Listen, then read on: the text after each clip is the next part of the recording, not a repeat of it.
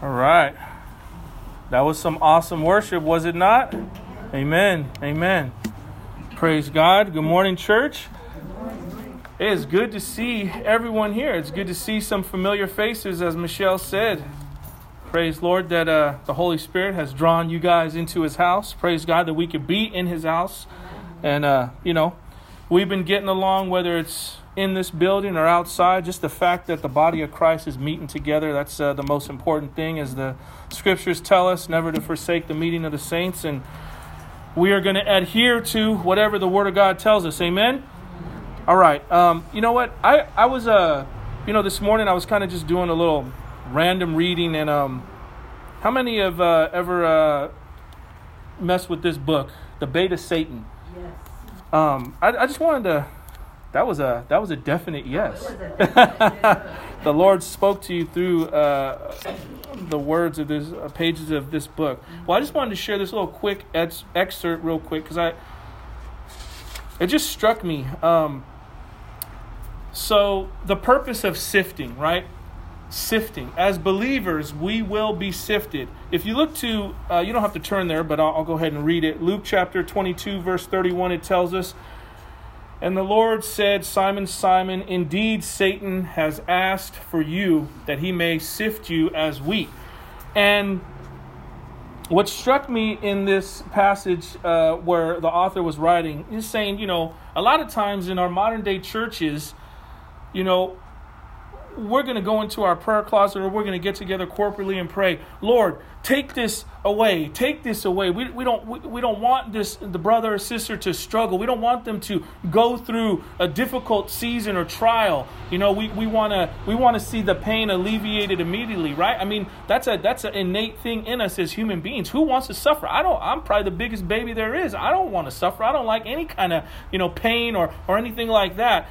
But it was interesting because the lord had said next in uh, the next verse but I have prayed for you that your faith should not fail, and when you have returned to me, strengthen your brethren. So the Lord's uh, whole outlook on this was you know what, uh, Peter, I'm not going to lift this from you. I'm going to allow you to go through this ordeal where Satan is going to sift you like wheat, and Satan's goal was to try, obviously, and destroy Peter.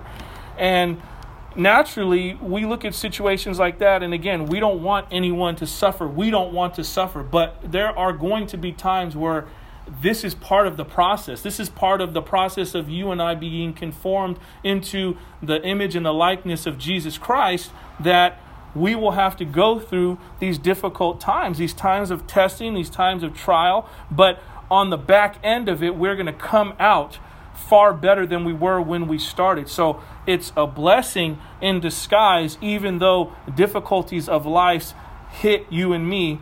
And unfortunately, they kind of hit pretty often. If you look at, you know, just the kind of state of the world as it's in today and the state of our country and the things going on. But again, to take heed that the Lord has overcome the world. Amen. So that, that gives us uh, hope to rejoice and not to be uh, downtrodden or broken down by the circumstances of life that seem to uh, break down many people. Right? I was talking to Keith, or Keith had mentioned earlier before, um, you know, uh, Isaiah Michelle came up that, you know, it's it's difficult to see. Like, man, if you don't have Christ, I don't know how people are getting through things that are going on right now. I mean, how? How are you really getting through? If they're getting through, they're not getting through with their sanity right? They've already lost their mind and they're, they're or they're so delusional they think they're okay, but really they're not okay.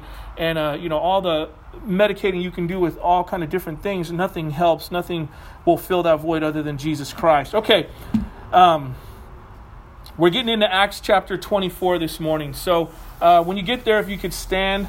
We're going to go through verses 1 through 9, and, and I'm, I'm super excited uh, just about what the Lord has shown me this week. And again, there's there's nothing ever wasted in Scripture. Every every jot and tittle of Scripture speaks so much deep truth. And and and and, and in the end, the super cool thing is it's all revealing Jesus, right? Um, theologians are great we need them seminary schools are great we need them uh, uh, apologetics uh, apologetics are great we need them at the end of the day it all boils down to Jesus Christ. Everything points to Jesus Christ in the scriptures. And as long as we see that, see Him, see the person, the moral character of Christ and what Christ did and what He's trying to do with us in our present state, you're always going to get something out of whatever scripture you the lord uh, you know allows you to open up and, and read so um, follow me now uh, starting in acts chapter 24 verse 1 and it says and after five days the high priest ananias came down with some elders and a spokesman one tertullus. They laid before the governor their case against paul. And when he had been summoned tertullus began to accuse him saying since through you we enjoy much peace, and since by your foresight, most excellent Felix, reforms are being made for this nation in every way and everywhere, we accept this with all gratitude. But to detain you no further, I beg you, in your kindness, to hear us briefly. For we have found this man a plague, one who stirs up riots among all the Jews throughout the world and is a ringleader of the sect of the Nazarenes. He even tried to profane the temple, but we seized him. By examining him yourself, you will be able to find out from him about everything of which we accuse him. The Jews also joined in the charge, affirming that all these things were so. Let's go ahead and pray. Heavenly Father, Lord, we thank you again for just this opportunity to come before you together as uh, part of the body of Christ and to just lift up your name. Lord, we, we want to hear from you this morning. So we pray that you'd speak to us through your word. Give us insight, illuminate our understanding, give us the ability to rightfully divide your word. Help us to apply your word and the principles found in your word to our lives this, this morning. We thank you and love you. In Jesus Christ's name we pray. Amen. All right, God bless you. You may be seated. All right, so we've kind of we've just been moving along in the book of Acts, and um, we've seen a lot that Paul's been going through in you know these past few months with just uh, just the, the the unwanted reality that these the, the, the Jewish people, many of them, the majority of them, just did not want to hear that Jesus Christ was the Lord. They didn't want to hear about the resurrection of the dead. They didn't want to hear that Paul had had uh, been shown a vision, and and and that their way of, uh, I guess, adhering to the law was was was incorrect in the sense where they found their identity in the law. They didn't find their identity in their so-called Messiah. And Paul was trying to show them, hey, you guys, you guys are way too legalistic. You guys are way too strict on this. You guys are way too uh, rigid. You need to loosen up in the sense of there's freedom and grace in Christ. Obviously, not freedom and grace to go ahead and live a lifestyle of sin and think it's all good. I got my get out of hell card. Not that. But he's simply saying, adhering to these rules in and of themselves, you guys are not making it. You're missing the mark. So, again, we're learning about how God's providential hand is heavily upon Paul getting him out of Jerusalem and escorting him to Caesarea on his way to Rome. This is kind of this is the, the, the journey that we're on with Paul up to this point.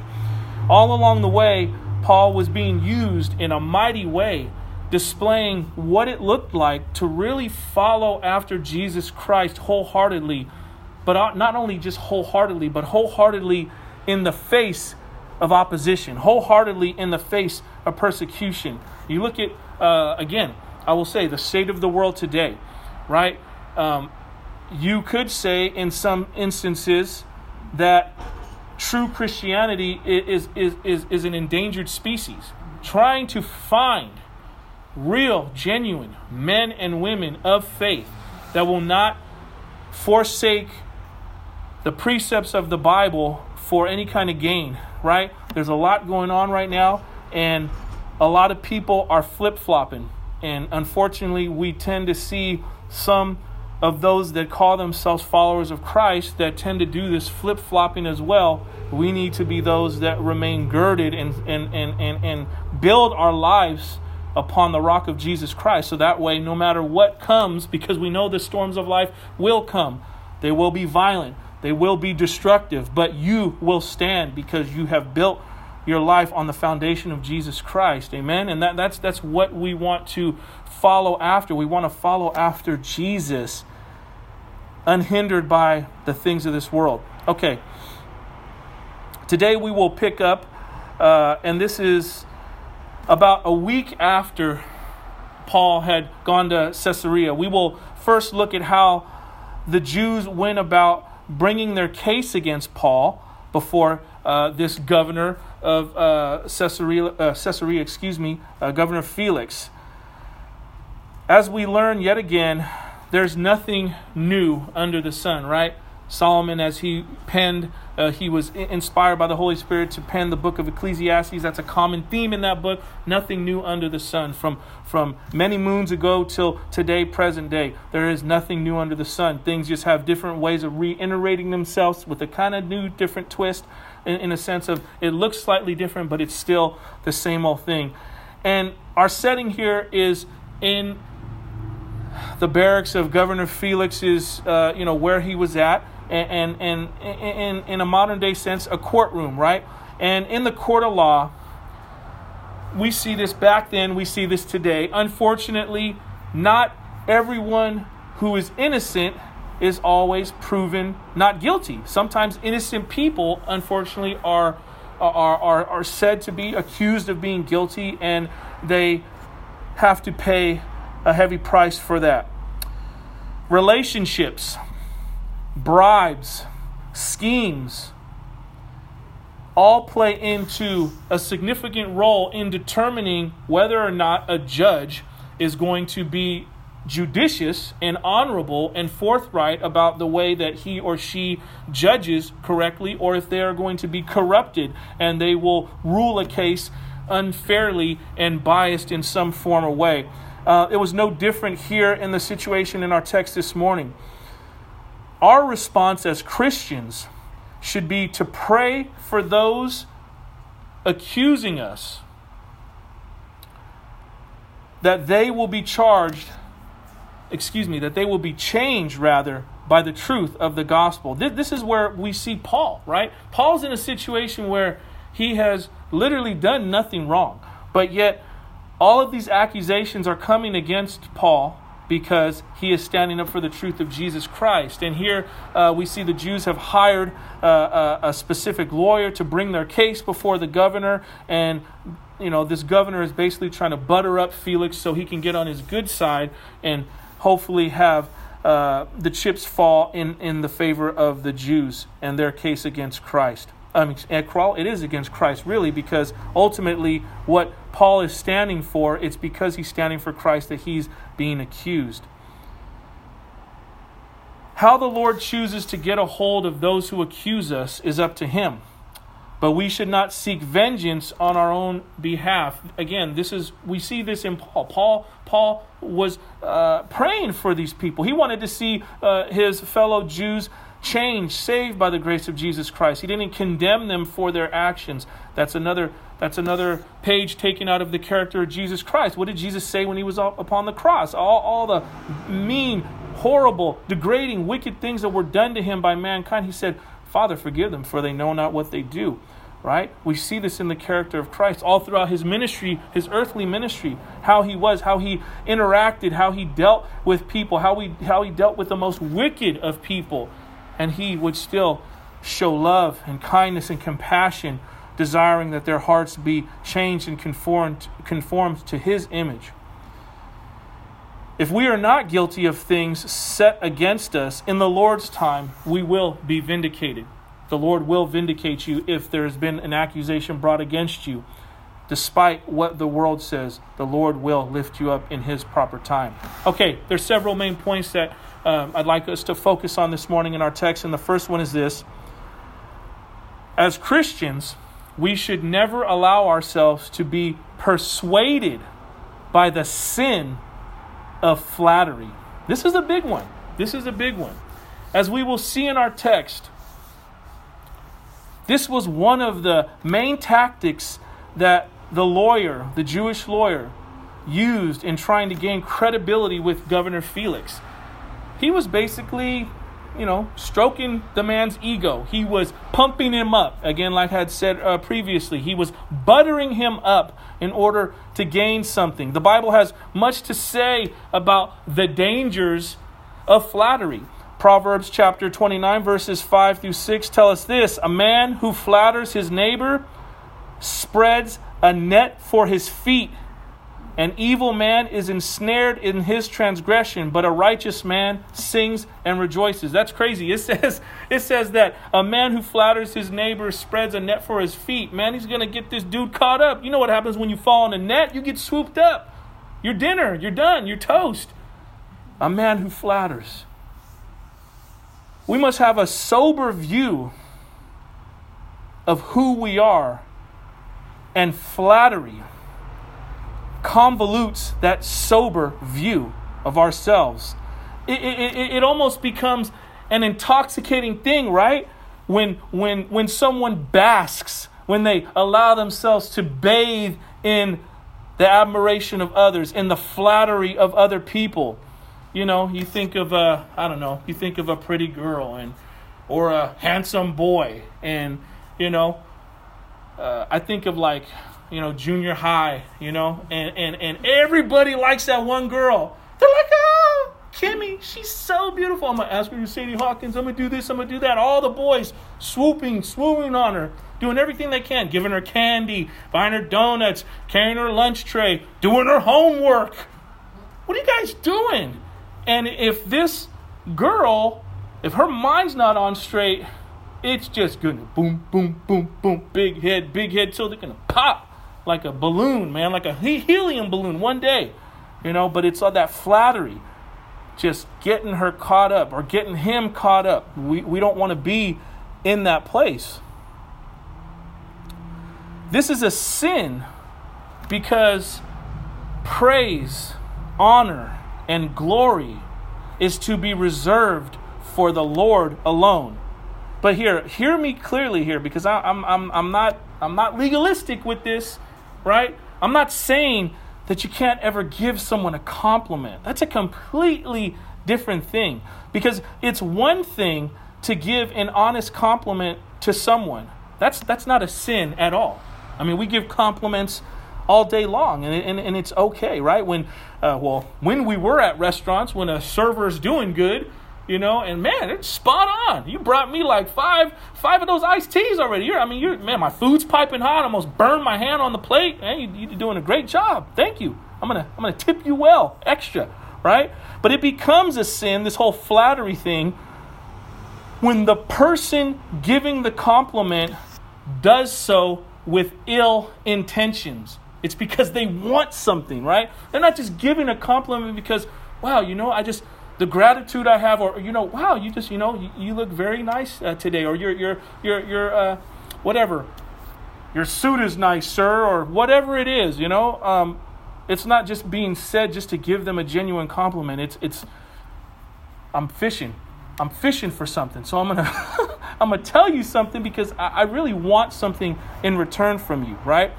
In a in a sly way, Again, trying to butter someone up like a sweet roll on Thanksgiving to get something in return. That's this whole thing about flattery. Also, the other side of it.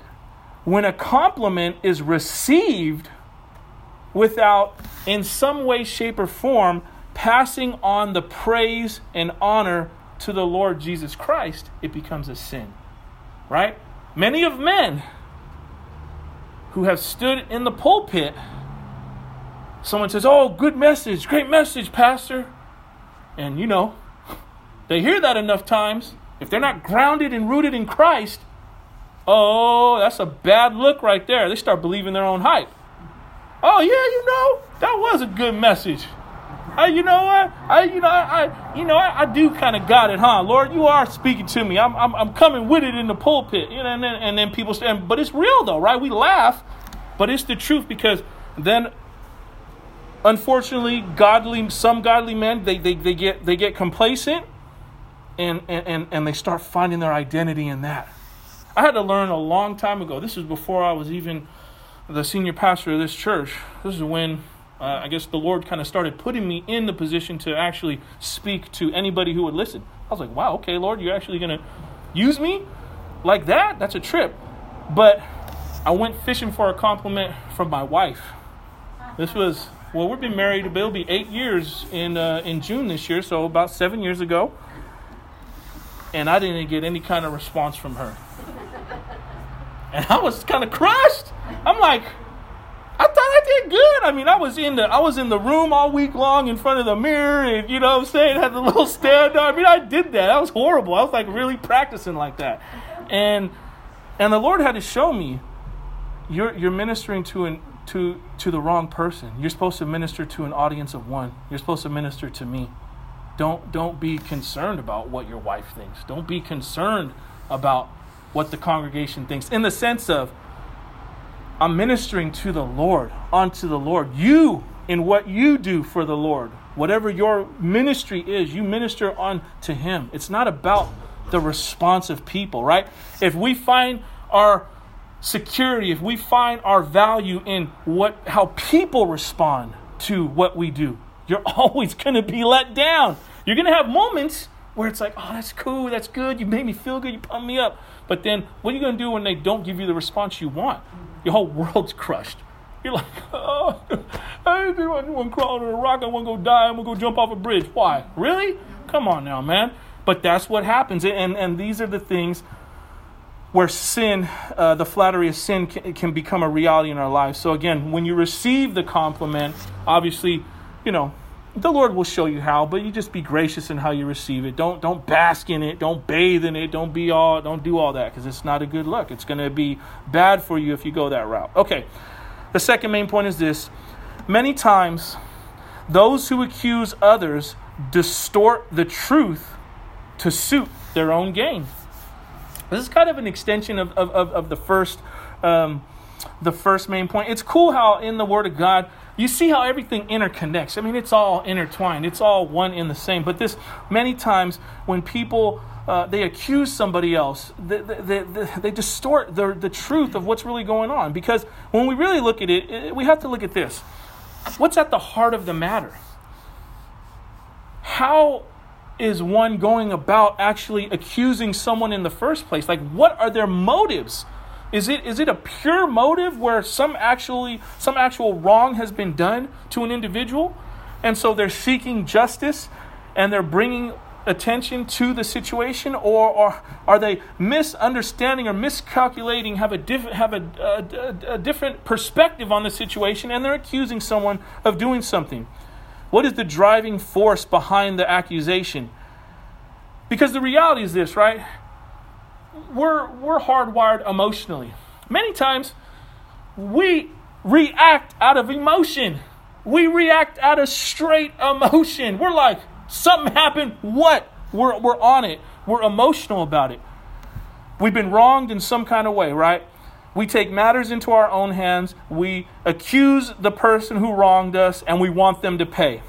The thing is this it's the Lord Almighty alone who will administer the justice. He's the only one that can judge fairly. He can, he's the only one who can judge rightly. Because even the most heinous of, of, of, of, of sinners, and even the most daintiest of sinners, we all deserve the same death. We all deserve the same separation from Christ. It doesn't matter if you killed somebody in cold blood or if you've just told lies your whole life, right? God is no respecter of persons.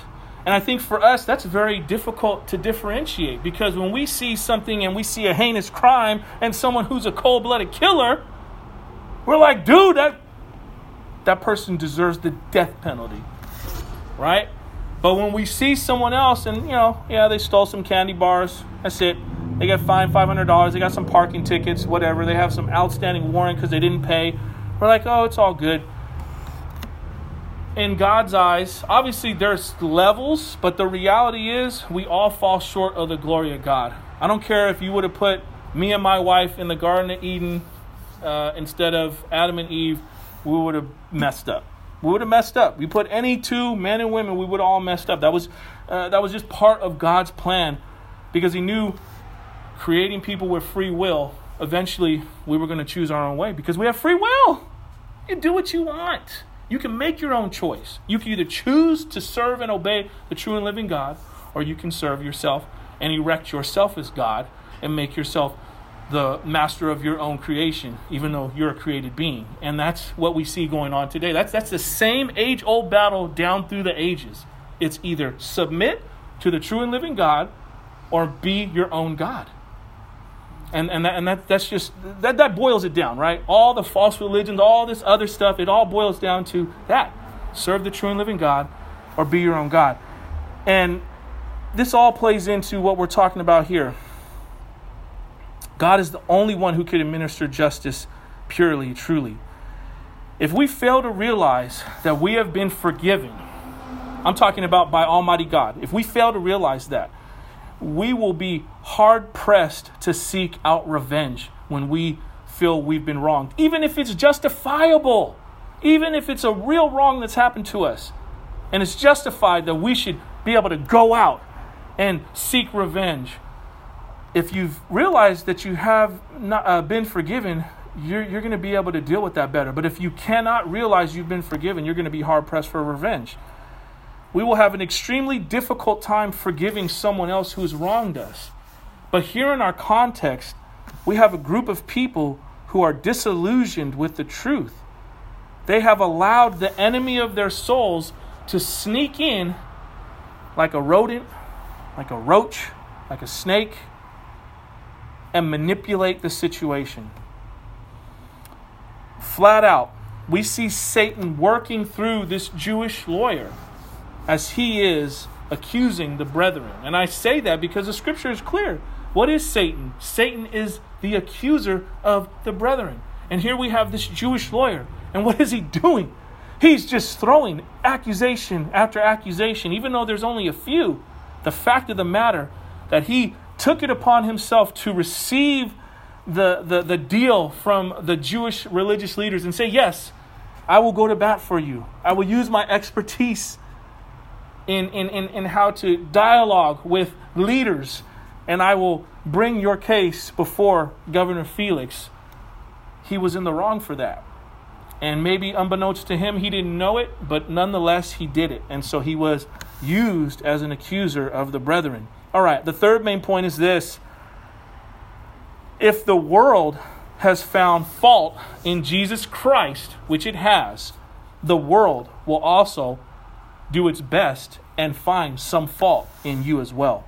Or should I say, the world should find fault in you. I think it's a dangerous thing if, again, we have no adversity going on in our lives and we call ourselves followers of Christ. It may not come in the form of heavy physical persecution like some Christians in the Middle East overseas are going through, but there's going to be something that goes on. There's going to be some kind of your boat being rocked because you're a follower of Jesus. You just it just is not it's just not reality that it's just smooth all the time. That's just not reality. That's not reality. That's not a biblical truth that we find in scripture we see that Paul was on trial simply because he believed and taught about the resurrection of Jesus Christ.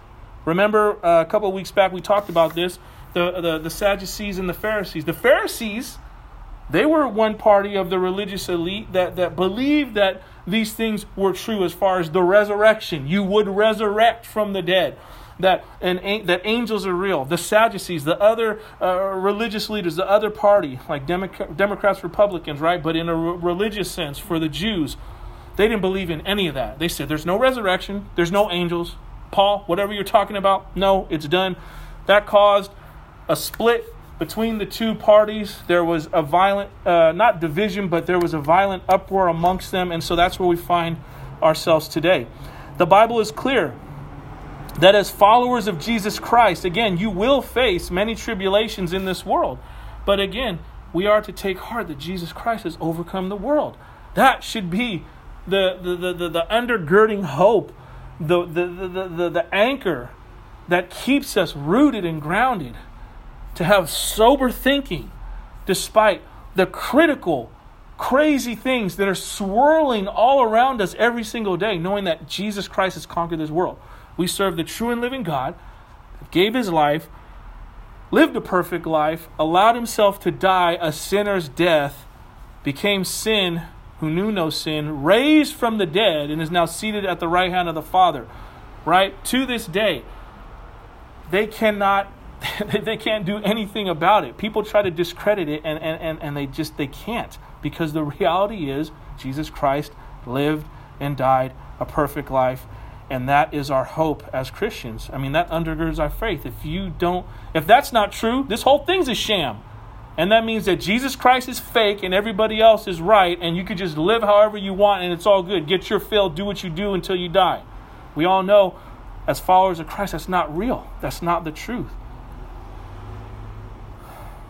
So if we are to follow closely after Jesus Christ, we better we better be prepared and we better mature spiritually to the point where we understand and expect that this world be at odds with us. It's just something that you come to expect. I'll be honest, right? I've come to expect it. My response, not that great. I still got all kind of issues I was telling Michelle earlier. The way I mean, just the way I respond to my son. I'm like, man, Lord, dude, I suck. I am just not. I'm like, I'm not like Jesus.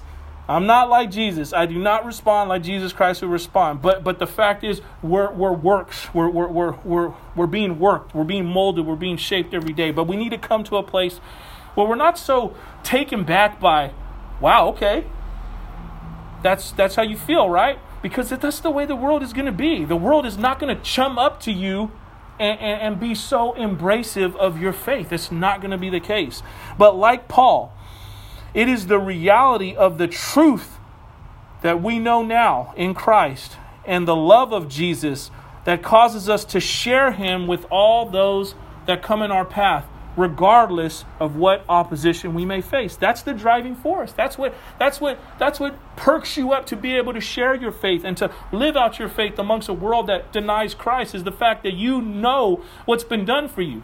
Nobody can take away your testimony. That's something that is too personal, that's too real, you can explain it, but you know intrinsically what happened to you whenever that time you got converted was, and nobody can take that away from you. And that is what's going to keep you, is because you've experienced the life changing transformation, transformational power of Christ in your own life. It's something that someone has to experience for themselves, right? That's why parents, when, when we pray for our children to get saved, we can't live the Christian life for them.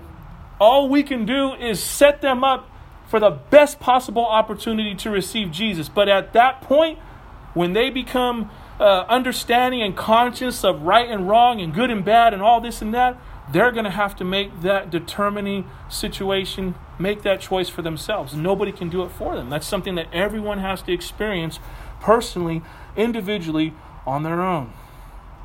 All right. Now it's time for the meat. And it says in verse 1 And after five days, the high priest Ananias came down with some elders and a spokesman, one Tertullus. They laid before the governor their case against Paul. So it says now, five days after.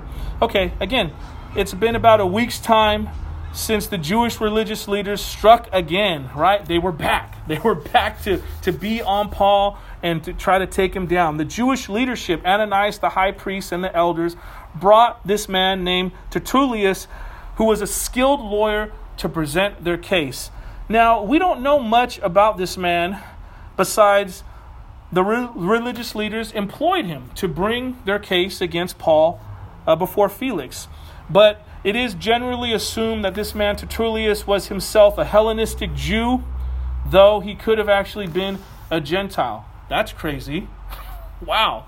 You know, if he wasn't even a Jew, but he, you know, you see, you see the depths that people will go to try to be able to to snuff someone out and get someone out of the way that they're willing to deal with the, remember the jews thought gentiles were considered like a dog not even a, a full person and for them to if he was truly a gentile for them to make a deal with him so that he could present their case to the uh, to the Roman governor is that's pretty that's pretty intense.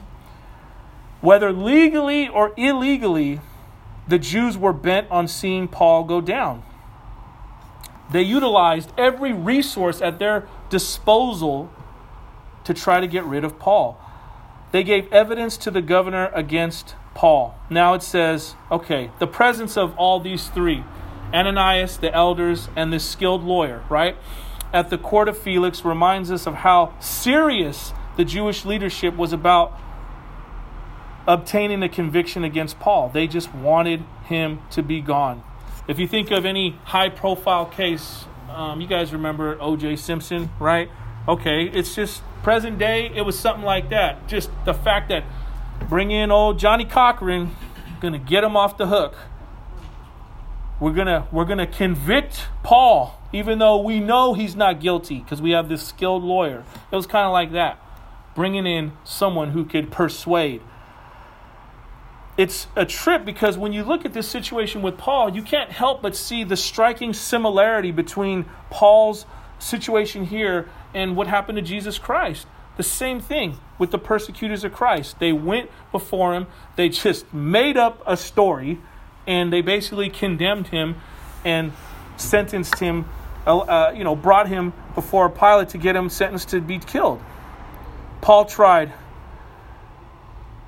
and he did. He truly suffered for the sake of Jesus. He knew the pain of bearing the name of Jesus Christ before men.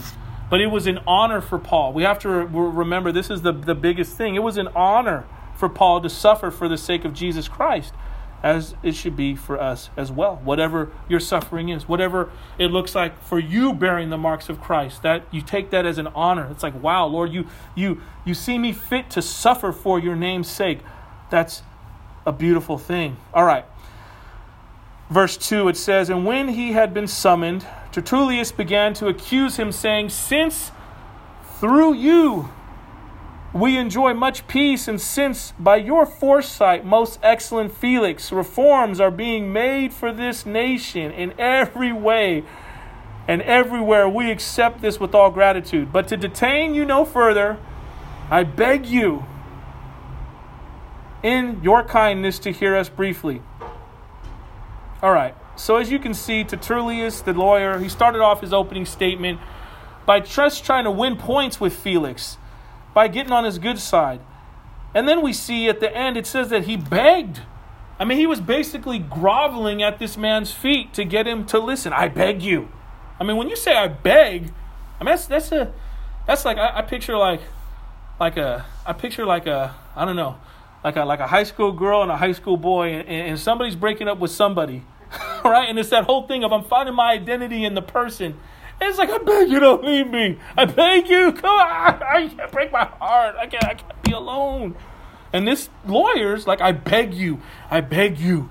Oh, Felix, great one, governor of Caesarea, please hear me out. I mean, this is what he's doing. I, I mean, I'm not trying to make it, make it comical, but this man is begging to be heard. We have to remember the reality was Felix had no respect for him or his fellow Jews. Remember, they, they were at odds. These people groups, they had funk, serious funk. You know, not just some nasty sock funk. I'm talking about people dying. It was just not good. They had bad blood between one another. Felix was part of the Roman machine that oppressed the Jews.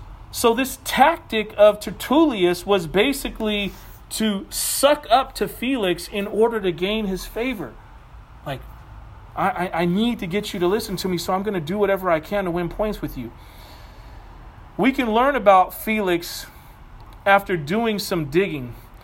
And the reality was, what this lawyer was saying about him was quite contrary to how he really was. He says, most noble Felix, giving him this esteemed title.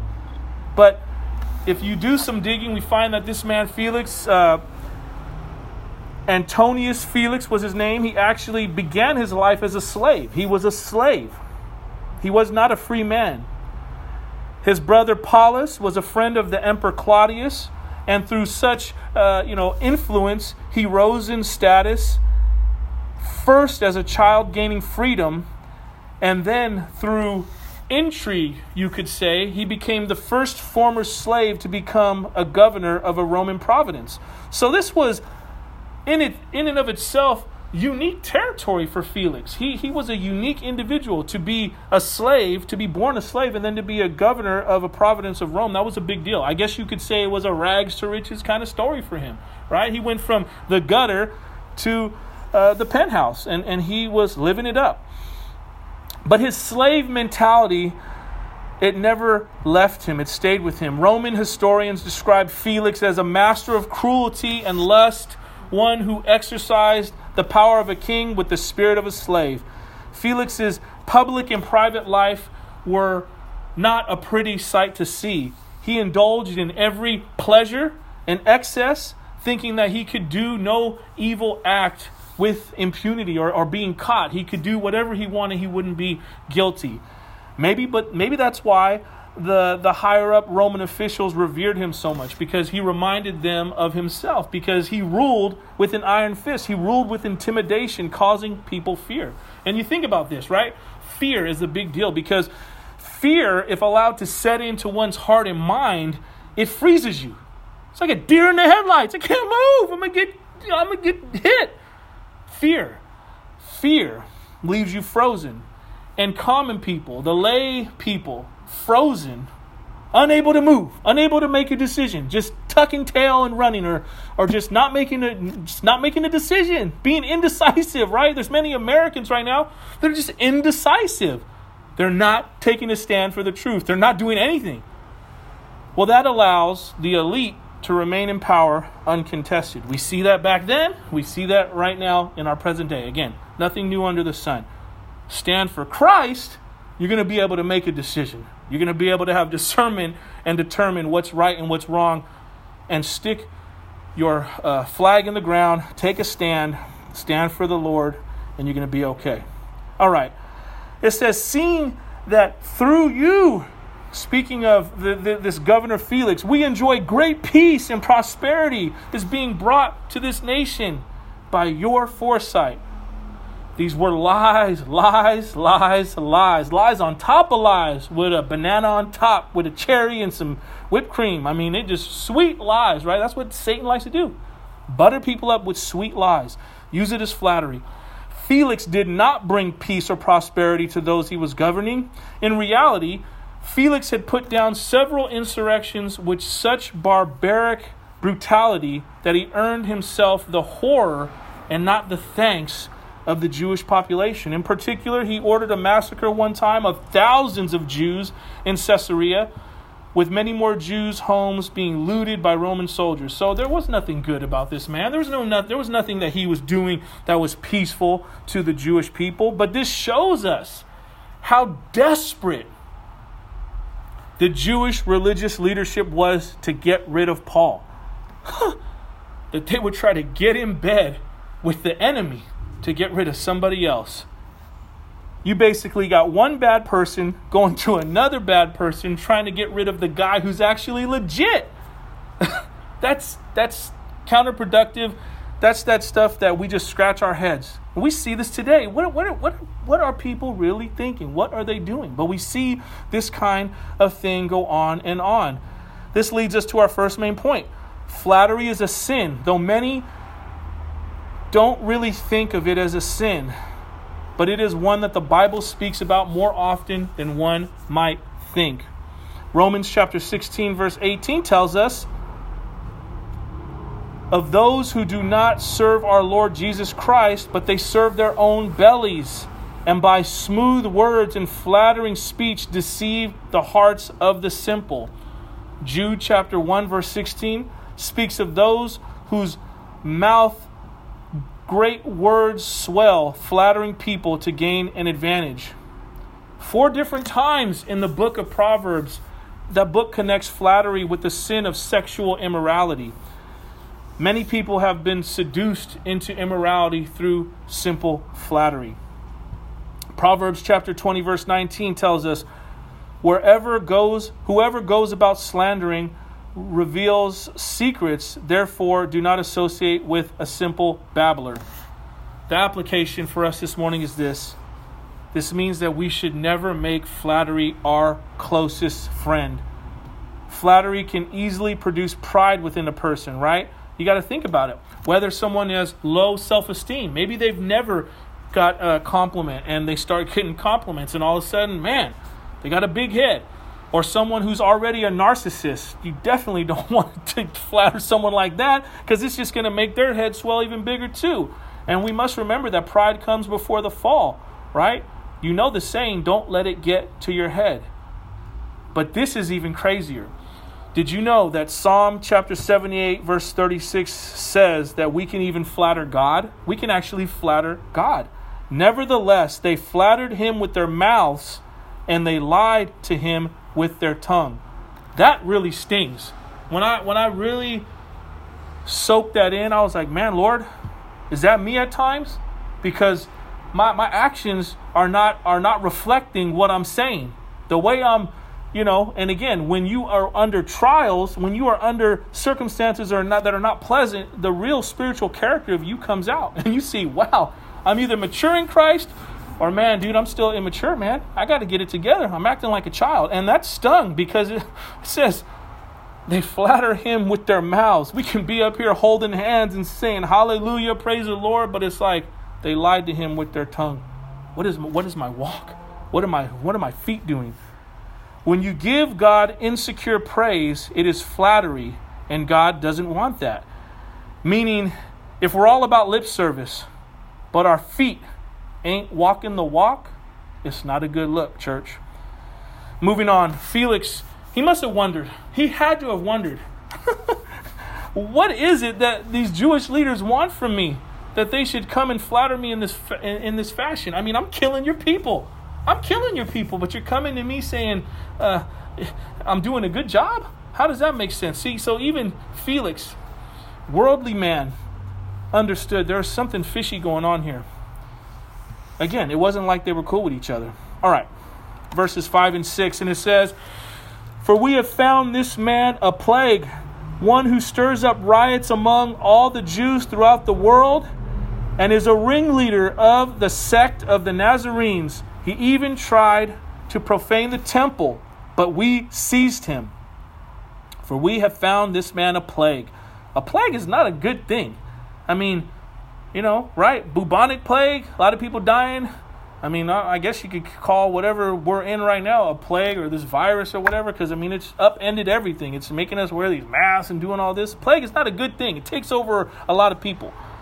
The charge against Paul was really, if you look at it, it was just the fact that he was politically dangerous. He wasn't politically correct. He wasn't falling in line with what the Jewish religious leaders said this is what you're supposed to do. This is your lane, stay in your lane.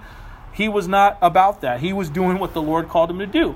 They said that he was a ringleader of the Nazarenes and that he had profaned the temple. Okay, we're going to jump down the Jews' throats, but before we jump down their throats, we first need to understand the condition and the climate that they lived in and the times that they were, you know, going through this. Because in ancient Judea, it was filled with all kinds of would-be messiahs and revolutionaries against Rome. It's just like kind of today. I mean, there's people that they say that they're Christ. it's like, you're Jesus Christ? For real? Bro, you're not acting like Jesus. You're doing all kind of other things. That, you know, I mean, how many people have said, "Oh, I'm, I'm, the end of the world is right now, and I'm Jesus Christ, and you know, you're gonna come home." And dude, you guys are tripping. They were doing that back then too. Again, nothing new under the sun. So, when you think about it, because they had to deal with all these people who said that they were the Messiah and this and that, they weren't going just to follow Paul at his word. They, they had to test and check to see if Paul was credible. But haha, this is where the problem lies. The problem was that they had been fending off imposters for so long that when the real thing came along, they couldn't even see the difference. And the same thing happened with when Jesus Christ came. The real thing was right in front of them, and they didn't even get it. And they called him an impostor, and they thought he was commonplace, and they trampled upon the blood of Christ as if it was nothing.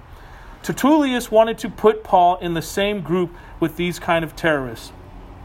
The application is this we are to discern the Holy Spirit from unclean spirits. When we are able to see who is who, we are to align ourselves with those in authoritative positions for Christ instead of fighting against them. This is what they failed to do. The reality is this those that are for Christ, they may share things that we don't like, and they may share things that we don't want to hear. But that's the job of a shepherd to guide the sheep, to lead them in the right direction, even when they can't see it. That's what the crook is for, right? When the shepherd would have to use the crook, it's because the sheep are, bah, bah. They're doing their own thing. They're going to walk off the cliff. And the shepherd's like, dude, I got to, you know, lovingly reel you back in. And that's what the shepherd's job. That's what Jesus does to us, right? Look at your life. I look at my life. When when when when I start wandering off, the Lord's like, "All right, dude. I got to I got to lovingly ugh, bring you back in with my crook because you, you know, it's for your own good." And and this is what Paul was doing with them, but they did not want it. They did not want to hear that their way was wrong. And so that was the driving force that led them to try to destroy Paul. But we see that the shepherd's job is to bring the sheep back in lovingly. And sometimes he's got to use the crook, and sometimes it hurts. Any true pastor understands this. Any true pastor understands. Obey God. Don't try to please the people. Don't don't lord over them and, and don't and don't don't mock them. Don't treat them like their their opinion doesn't matter, but don't try to please the people. Obey Christ. It never works when pastors try to please the people. You can't please people. I was told a long time ago when all this whole first thing started with me, you better grow some thick skin because you're not going to please everybody. People are going to have different opinions about things. You cannot go based on what people think. Yes, you ha- you need to have solid men around you that are seeking the Lord, that are that, that are mature in faith, that are well versed in the Lord. That is very important. But you cannot be trying to please everybody because it's just not going to work. It never works. Look at Moses, the Jews, and the Exodus. Oh my goodness, right? Talk about drama. Man, they don't they went through it back and forth so much that Moses lost his cool and ugh, struck the rock, and then he couldn't even enter. He couldn't even go into the promised land, right? Because he because he lost it. But he was so frustrated because it's like, dude, what are you guys doing, man? You see all these miracles, and you guys just you guys want to go back. You guys want to go back. You think it's better being a slave than being out here in the wilderness. It could have took us two months, and it took us. How long did it take us? Because you guys are tripping. Again, you gotta obey God. Don't follow after trying to please people. The reference to Paul being a Nazarene was intended to connect him to a generally despised and lowly place, right? It was a term used to slight or scorn followers of Jesus. Nazareth had a poor reputation as a city. We all know this. You can read that in first uh, in John 1 chapter 46. Remember what they said about Jesus Christ uh, being from there, right? Can anything good come from that place? It's like, can anything good come from Milpitas? I don't know. I just I had to throw that in there, right? And a smelly. Well, I don't. I haven't been out much. So I don't know if the dump smells that much, but maybe it's uh, it's gotten better since this whole whatever quarantine but uh yeah man it's crazy right? They they they basically tried to slide him by using that term. Uh, next tertullius made the statement among all the jews throughout the world this is a trip though right? This is a trip. It, it, you may not get it right off the bat but this is just so cool how the bible shows this. Because this man this lawyer who was trying to condemn paul he actually gave unintended compliments as he described the extent of Paul's work throughout the Roman Empire.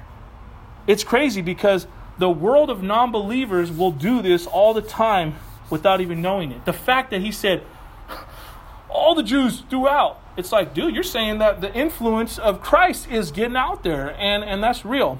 I, this is a, this is a, I, I love this example because it's so true.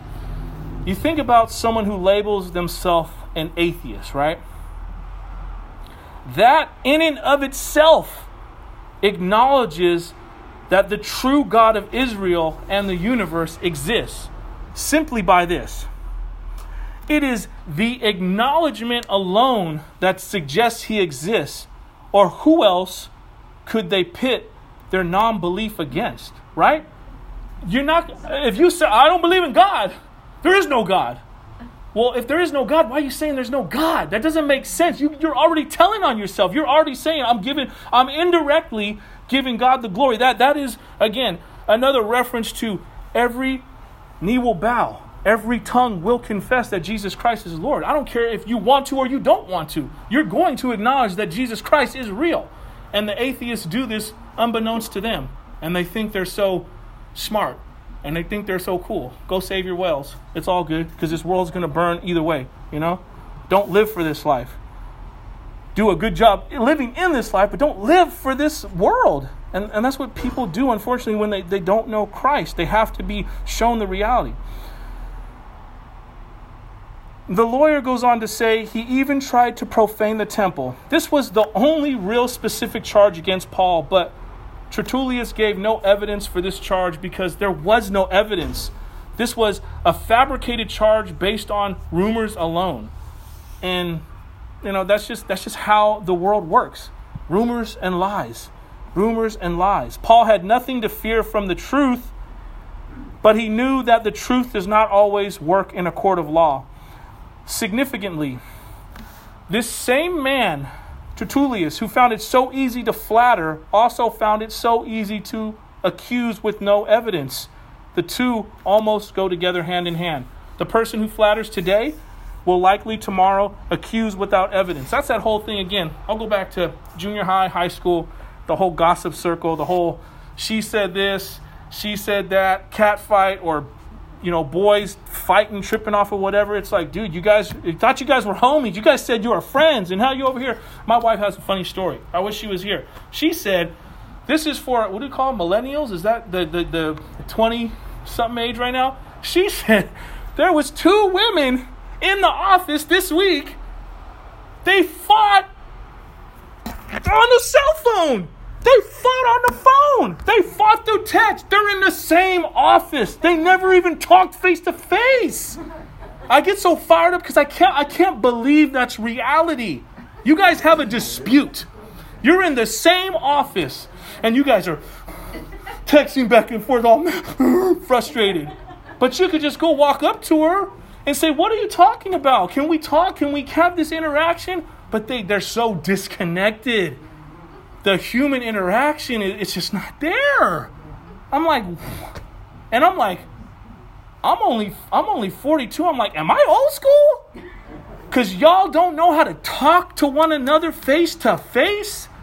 I mean put the phone down. That that's just that was disheartening to me. I'm like i don't want my kids to grow up like that. Yes utilize the technology do a great job with it but learn to connect with people don't live in this weird cyber world where everything is a screen and my eyes hurt. my eyes hurt. I gotta wear special glasses because my eyes hurt. I gotta have purple lenses because I look at the screen too. I mean, that's just that's just crazy. I don't know. I'm sorry. That's a rabbit hole. But it's a trip. I don't know why. I don't know why we can allow ourselves to get to that place. The application is this: what Paul was experiencing was the pruning for his faithfulness to Jesus Christ. Knowing that we will share in our Lord's suffering, standing up for the truth, Paul had to realize that this was part of living for Christ. I love this verse. I love these verses. Whenever you find yourself in a painful position, a difficult position, understand this is what you're going through most of the time, unless it's sin that you're doing that's causing it. John 15, verses 1 and 2 I am the vine, I am the true vine, excuse me, and my Father is the vine dresser. Every branch in me that does not bear fruit, he takes away. And every branch that does bear fruit, he prunes that it may bear more fruit. Woo! Pruning hurts. Pruning don't feel good. If the if the tree could talk and be like, man, you cut me. It hurts. I'm oozing out white stuff. It's not cool. But that's gonna produce more fruit, healthy fruit good fruit in your spiritual life. Pruning sucks. It hurts. Who wants to go? I'm, I told you, I'm the biggest baby. I don't want pain. I want to die in my sleep and just ease off. I want to pull an Enoch and just go. But it's like the, the, the pruning. So when you feel, if you're going through it, you're probably being pruned. And like I said, unless you're sinning and causing that to happen, you're being pruned. It's okay. You're going to bear more fruit. You're going to, and you're going to bear more fruit under the difficulties and the stresses of life. The Bible tells us to count it as joy when we face various trials because the testing of our faith produces in us the qualities that God desires for us to be more like Jesus. All right, these are the last two verses. This is a quick side note. If you guys are following along, some people may have seen that verse 7 isn't there. I had to address this just because I, I felt like the Lord was showing me be well rounded because don't leave people to question, you know, well, why is the verse not there? If you have the King James, it's probably there, but if you have a newer version that you're reading, it's probably not there. Well, the reason for the omission of verse 20, uh, chapter 24, verse 7, it comes down to the differences based in the Greek text. I know if Daniel was here, he could break it down a lot better, but I'm just going to give you a gist about it. Uh, the New Testament from which the English versions are translated. Again, the King James Version, it was translated from what some scholars today would call the received text, which in turn, well, which they say in turn, it seems to be fairly faulty in the version of the text as a whole, based largely off a single family of Greek manuscripts dating back a long time ago. That's not to say if you read the King James, that's not to say don't read the King James. All I'm sharing with you is why there may be some omission in verse 7. I'm not anybody on this, so if, take it up with the Lord. All right, take it up with the Lord and you know seek whatever the Lord shows you about the situation. Um, this is not some 13th floor thing. So it's not no, you know, uh, you know, worrying about other stuff or, you know, superstition. It's not that at all. It's just the fact that they, the people that were translating the Bible believed that this was a better translation. So they added it into verses 8 and 9. So with that, let's read the last two verses and we'll end our service. Okay. By examining him yourself, you will be able to find out from him about everything in which he accused in which we accused him. The Jews also joined in charge affirming that these things were so. the Roman commander who rescued Paul, God bless you, was here put in a bad light. He was put in a bad light. Clearly, Paul's accusers re- regretted that the case had come this far. They, they wanted mob justice. They wanted him to just get murdered and just say the, the people were out of control. We couldn't do anything about it. He got killed. He's out of our hair. We're on to the next thing. But that wasn't so. It says, by examining him yourself, you may see that all these things of which we accuse him of. Again, this was a, another fatal mistake from this lawyer that was supposed to be so skilled. He didn't even present any offer outside of the evidence of the charges. His only hope was that Paul would basically incriminate himself, tell on himself under examination by Felix. This is a clear indication that the Jews had absolutely no dirt on Paul. They were bas- basically, you know, what is it called? Grasping for air, grabbing straws. They didn't have anything to go off of. The Jews also assented, maintaining that these things were so. So other the other Jewish accusers, the high priest, the elders, they all agreed with these charges, but they also offered no supporting evidence. The application for us this morning is this when people fight against the Lord, it is always out of a selfish motive. Pride is at the heart of rebellion against God. From the beginning of time, when man entered the world, from the first sin, pride has always been a factor since the fall. Think about Adam and Eve when Adam and Eve decided that God wasn't telling the truth and that they figured that they should willfully step outside of God's boundaries, his parameters, and that they wouldn't have to suffer the consequences. That was pride working. The first murder, when Cain killed his brother Abel, it was because Cain's feelings got hurt. His offering was rejected by God. But instead of seeking the Lord out to get the issue rectified, he said, I'm going to act out of emotion and I'm going to murder my brother in cold blood. Pride was at work in that. Look at the Tower of Babel. Before we had all these different languages, we all spoke the same.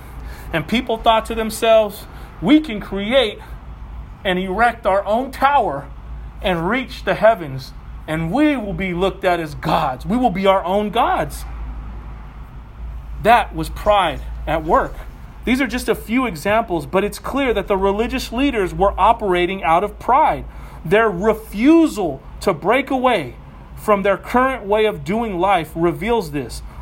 The pride of not being able to admit fault, that they could have, even in the slightest way, have been wrong about their views of who the Messiah was and how his kingdom operated, was evidence that they were guilty, not Paul.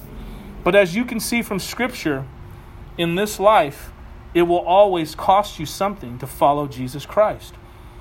I'll leave you with this. What is it costing you to be a follower of Jesus Christ? Is it costing you relationships with family? Is it costing you relationship with friends? Is it costing you positions of worldly importance? Remember, whatever you must give up to follow after Jesus Christ is well worth it. And in the end, if it's the Lord's desire to reconcile you to broken relationships, He will do so in His time. He will restore the years the locusts have eaten. Amen? Let's pray. Heavenly Father, Lord God, thank you once again just for your presence, Lord, for your Holy Spirit living in us. Lord, we know that no man can understand Scripture apart from you. Thank you that you give us discernment to see truth, to see clarity in your word. Thank you to sh- how you show us how we can apply these things to our lives. Uh, this book that was written thousands of years ago, how is it so that it is so applicable to right now? It is because it is inspired by you, Lord, and we thank you that you've given us your word. Lord, may you just continue to work in our hearts and help us with whatever it is that we're going through right now. We call upon the name of Jesus Christ, for you're the only one that can make our situation right. Father, we need you. We need your Son. We need the Holy Spirit. We thank you and we love you. We pray this all in Jesus Christ's precious name. Amen.